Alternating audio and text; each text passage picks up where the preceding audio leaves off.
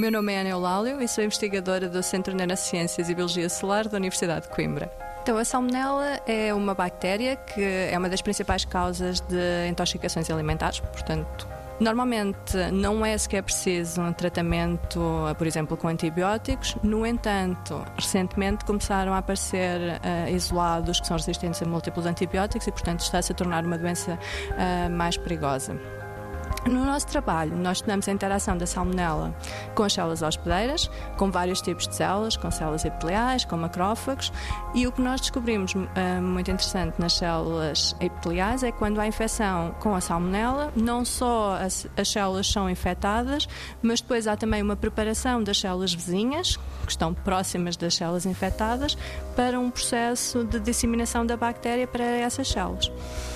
Neste caso, o que é surpreendente é que, em vez de ativarem um mecanismo de defesa, estão a ativar um mecanismo que beneficia a infecção pela própria salmonela. Estamos a tentar várias estratégias para tentar inibir este mecanismo.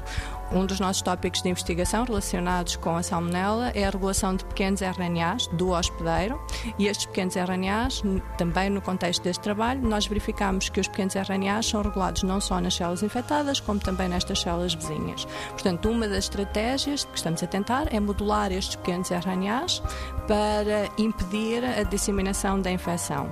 Outra estratégia será tentar bloquear esta proteína que nós identificamos que liga às células vizinhas e que leva à sua ativação, usando diferentes mecanismos, por exemplo, anticorpos que liguem a esta proteína e que a impeçam de ligar às células vizinhas e, portanto, ativar as células vizinhas eh, e torná-las mais eh, propensas para a infecção. 90 Segundos de Ciência é uma produção conjunta Antena 1, ITQB e FCSH da Universidade Nova de Lisboa, com o apoio da Nova Artis.